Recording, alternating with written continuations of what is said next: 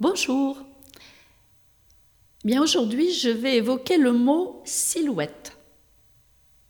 c'est un mot qui paraît sans mystère.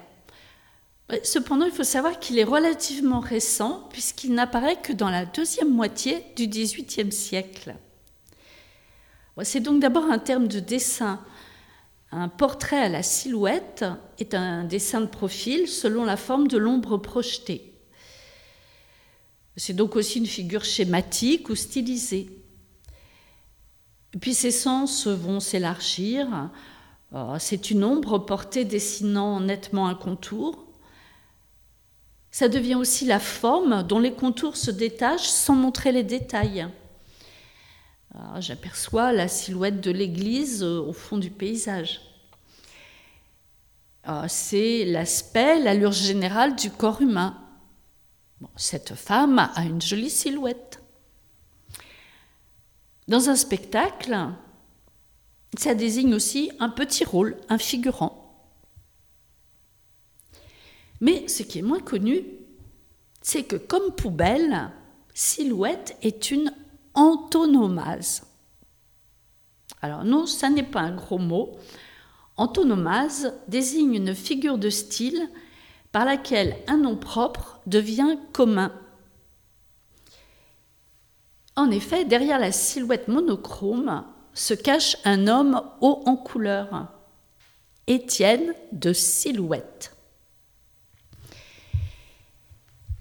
Il est né en 1709 dans une famille aisée. En fait, euh, un siècle plus tôt, un de ses aïeux avait franchi les Pyrénées et fait franciser son nom de Suoleta en silhouette. Grand voyageur, écrivain, diplomate et espion à Londres, homme d'État, Étienne de Silhouette fut un homme très connu en son temps.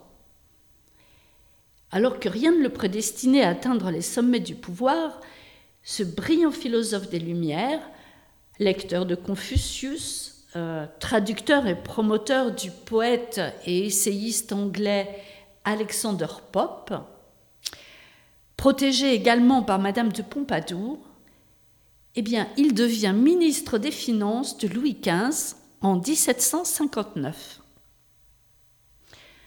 En fait, il ne s'agit pas d'une sinécure, ce poste, car entre la guerre de Sept Ans et les dépenses fastueuses de la cour, eh bien, le budget du royaume est dans le rouge écarlate. Il faut sabrer dans les dépenses. Et donc, Étienne de Silhouette commence par couper les vivres aux courtisans les plus privilégiés.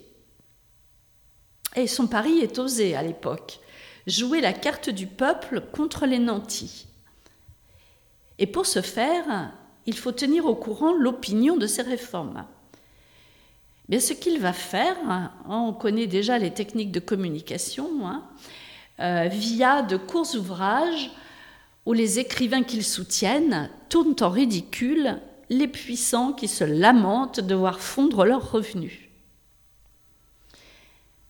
Malheureusement, c'est une erreur fatale, car les aristocrates pardonnent moins le sarcasme que la diminution de leur rente, et donc Silhouette va vite être torpillé par l'entourage du roi. malheureusement, son projet de réforme humaniste qui visait à combattre le faste et l'opulence tourne court et son ministère n'aura duré que huit mois. Il se retire ensuite en son château de Brie, en Seine-et-Marne, où il meurt en 1767, âgé de 57 ans. Mais insidieusement, l'homme meurt une deuxième fois. Les grands financiers et la noblesse n'ont de cesse de faire oublier le nom propre de Silhouette au profit d'un nom commun à travers les libelles, les pamphlets, les chansons, et qui désigne désormais eh des objets ou des actes sans réelle valeur qui sont dits à la silhouette, eh avant de se fixer autour de ce qui est esquissé, de ce qui n'est qu'un simple contour. bien donc, nous avons toujours ce mot de silhouette, mais peu de gens se souviennent à qui nous le devons. Et donc, voici ce petit hommage à Étienne de Silhouette.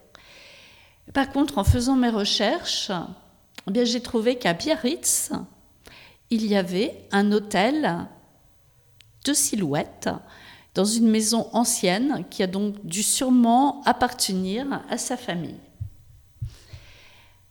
Voilà, je vous dis à bientôt pour une nouvelle chronique. Au revoir.